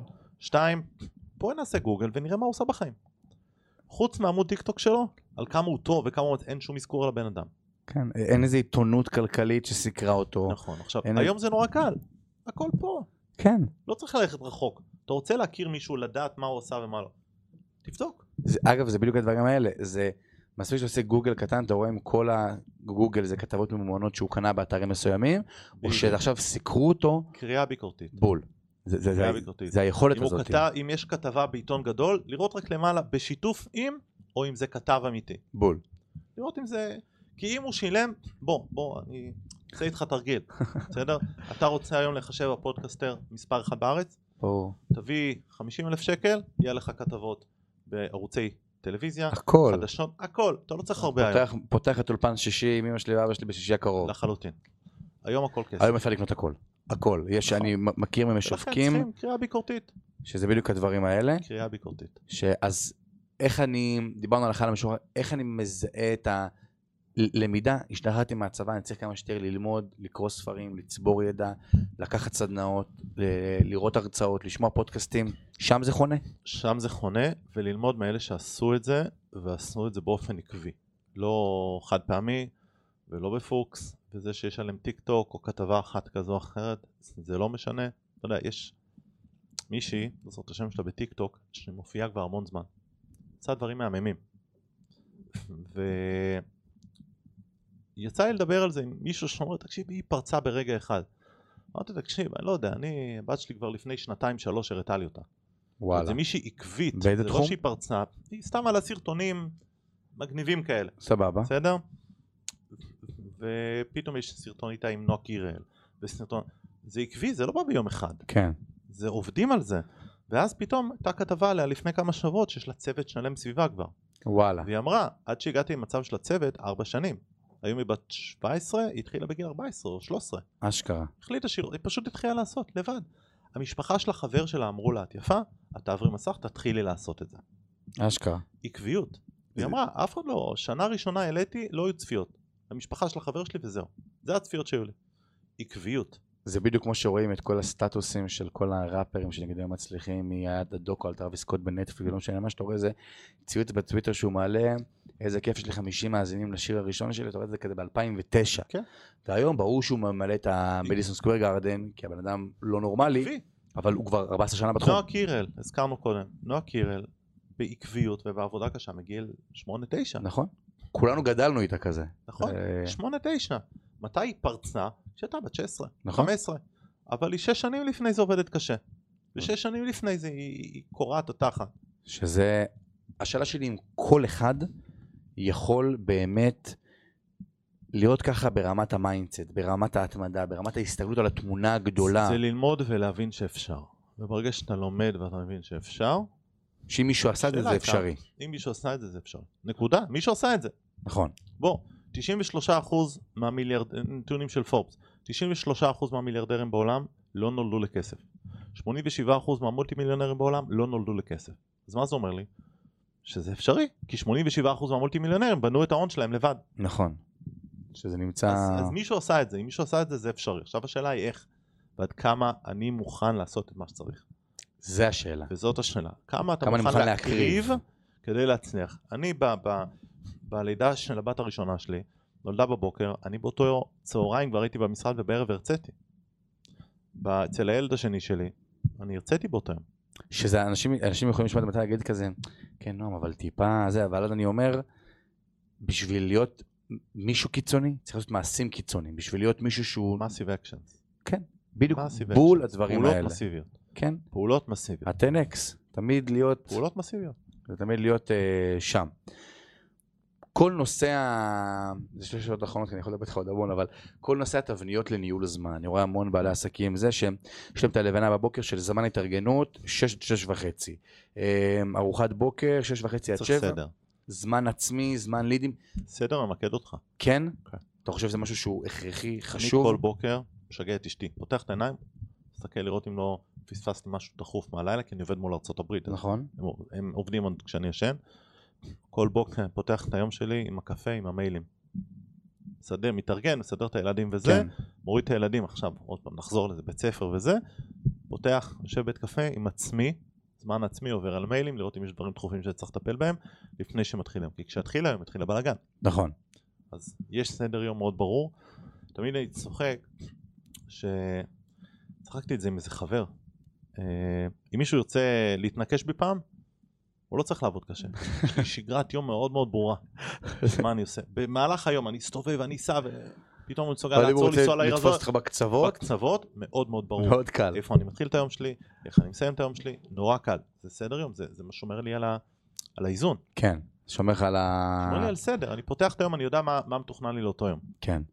ואז אני יודע להתפקס למה שמתוכנן לאותו יום. זה שאלה, חלק משגרת יום. שאלה אחרונה, איך בוחרים שותף נכון לעסק? וואו, יש לנו שעתיים? אה, אה, בגדול, צריך שיהיה לך כיף איתו, זה זה חונה בחיבור אישי, לפני הכל, רק חיבור אישי. רק חיבור אישי. רק חיבור אישי.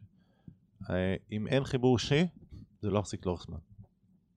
אני יכול להגיד לך למה אני שאלתי, זו שאלה שרשמתי היום במונית בדרך לפה, כי אני נכנסתי לפני חצי שנה, עברתי מוואן מן שואו להתחיל לפתח את עצמי בתור ארגון חברה והכל, והכנסתי שותף שיש לו כבר קבלות והוא יודע, ועזוב שמאז העסק התקדם ברמת המחזורים, צוות, ניהול, אופר, הכל נהיה הרבה יותר טוב, הכל חונה שם, כי הוא גם היה עם שותפים בעבר שפחות הצליח לו והכל, אבל חיבור אישי, אנחנו חברים טובים לפני הכל, ואז גם רק חיבור שיש אישי.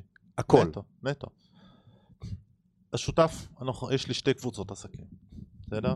ושתיהם שותפים, יוצאים ביחד, וכיף לצאת ביחד, ואני אה, טסים לחו"ל ביחד, ומבלים ביחד, ויוצאים בערב, והילדים חברים של הילדים, וטסים לחו"ל שתי המשפחות ביחד, כדי שהילדים ייהנו, ו- והילדים מתכתבים. עכשיו, אני ואחד השותפים שלי, לפני חודש ומשהו, הבנים, יש להם קבוצת וואטסאפ ביחד. לא ידענו וואלה. אפילו, קבוצת וואטסאפ ביחד. אשכרה, כן. זה כבר שם. לפני אה, חודש וחצי, נסע, חודשיים, נסענו ל- ל- לארוחת בוקר אצל השותף, הבן שלי אומר, "אה, אמרתי לו, אתה יודע שנוסעים? הוא אומר, כן, הוא אמר לי. הוא אומר, מי אמר לך? הוא אומר, יונתן אמר לי שאתם אה, מגיעים. הוא אומר, איך אתה יודע? הוא אומר, מה מה אתה מדבר? לא. כן. כל היום ב- ב- כל היום ביחד. אשכרה. בוואטסאפ, בזה, הם משחקים ביחד. זה חייב להיות שם, זה חייב להיות קל. המש... זה, זה, ו, ושותף שלי מגיע לארוחות ערב משפחתיות, ויוצאים ביחד ל- למשפחתיות.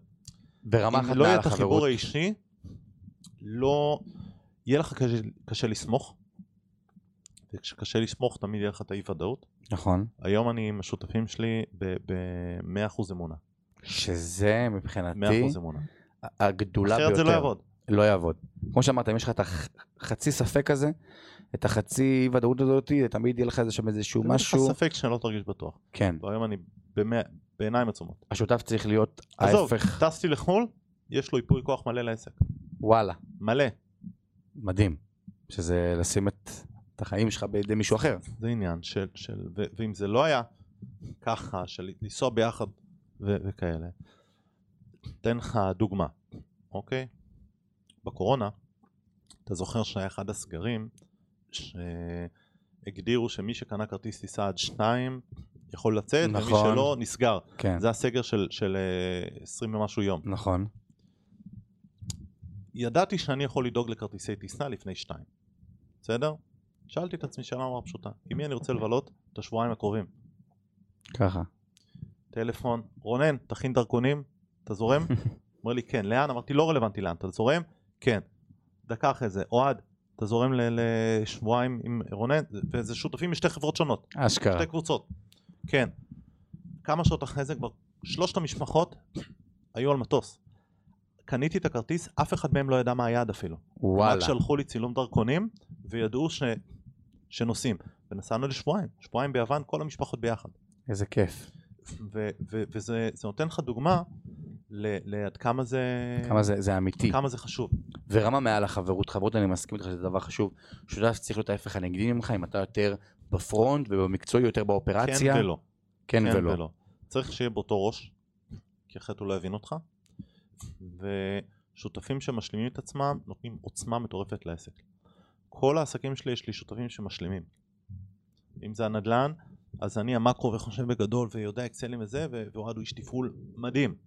אני זורק רעיון, הוא, יודע, על תפ- הוא תמיד צוחק שאני כמו פיל בחנות, רץ קדימה, מוצא רעיונות וזה, והוא צריך ל- לשבת שדה אחר כן. כך, שהכל יתחבר. זה דבר עם המוכרת. אוקיי? בדיוק. כן. ורונן הוא איש תפעול שאי אפשר לתאר. ועדי השותף במכללה הוא איש אקדמיה מדהים, כותב תוכן וחומר ו- מדהים. ו- ו- ויואב במכללה הוא על הכספים, ויבגני הוא מרצה בחסד עליון. כל אחד יש לו את היתרון אה, שלו, אתה- אתה ולכן חתיכה החיבור, בפאזל. ולכן הפאזל הוא כל כך חזק וכל כך עובד ואיכותי, כי כל אחד יש את היתרונות שלו. ואיפה מוצאים אנשים כאלה? דיברנו על חברות וזה, פותחים עיניים. פותחים עיניים. פותחים עיניים. מתחילים להסתובב אבל בקבוצות של אנשים שמתעסקים באותו גם תחום? בקבוצות שמתעסקים וגם פותחים עיניים ואוזניים, מקשיבים, מה מעניין. עדי התחיל כמרצה אצלנו, יואב התחיל כמרצה אצלנו, וואלה. רונן התחיל כמרצה אצלנו, אשכרה. כולם התחילו כמרצים, ולאט לאט הקשבנו וראינו את היכולות ודיברנו והקשבנו ומה מעניין אותך בחיים וכו'. והדבר הזה פשוט אה, הדבר הזה פשוט אה, מתחבר, כי אתה, אתה מקשיב. הלך וגדל. כן. ותשמע, זה מדהים. טוב, אנחנו גם עוד פעם... אה, הקלטת הפרק השנייה היא גם שעה וחצי, כמו הקלטת הפרק הראשונה. זה, זה מדהים, אני יכול אה, לדבר איתך המון. שאלתי את זה גם פעם קודמת, אני גם אשאל את זה עכשיו, שאני תמיד אה, מתקיל את המראיין, את המרואיין ב, בשאלה של אם הייתה עכשיו ניתנת לך אפשרות, אה, תשדיר פרסומת בטלוויזיה, שלט באיילון, לא משנה מה, משהו, מסר שכל האומה אה, רואה. מה, מה, מה, מה היה המסר שלך? אל תפחדו לנסות. זה המסר, קצר ולעניין. קצר אל תפחדו ולעניין. לנסות. ועם שני מסרים, אל תפחדו לנסות ותלמדו התנהלות כלכלית ויזמות. מדהים. אז אני חייב להגיד לך תודה רבה על הגשת הזמן, זה ממש לא מובן מאליו, אני למדתי המון. ו- מקווה שהצופים אה, למדו. כן, אין לי ונהנו, ספק, ו- אם אם הפידבקים מהפרק הראשון היו וואו, אז אני בטוח שהפרק השני יהיה עוד יותר וואו. תודה רבה לכם שהאזנתם לעוד פרק של מפת החון, ניפגש פה באותו יום, שבוע הבא, באותה שעה, המשך שבוע מקסים.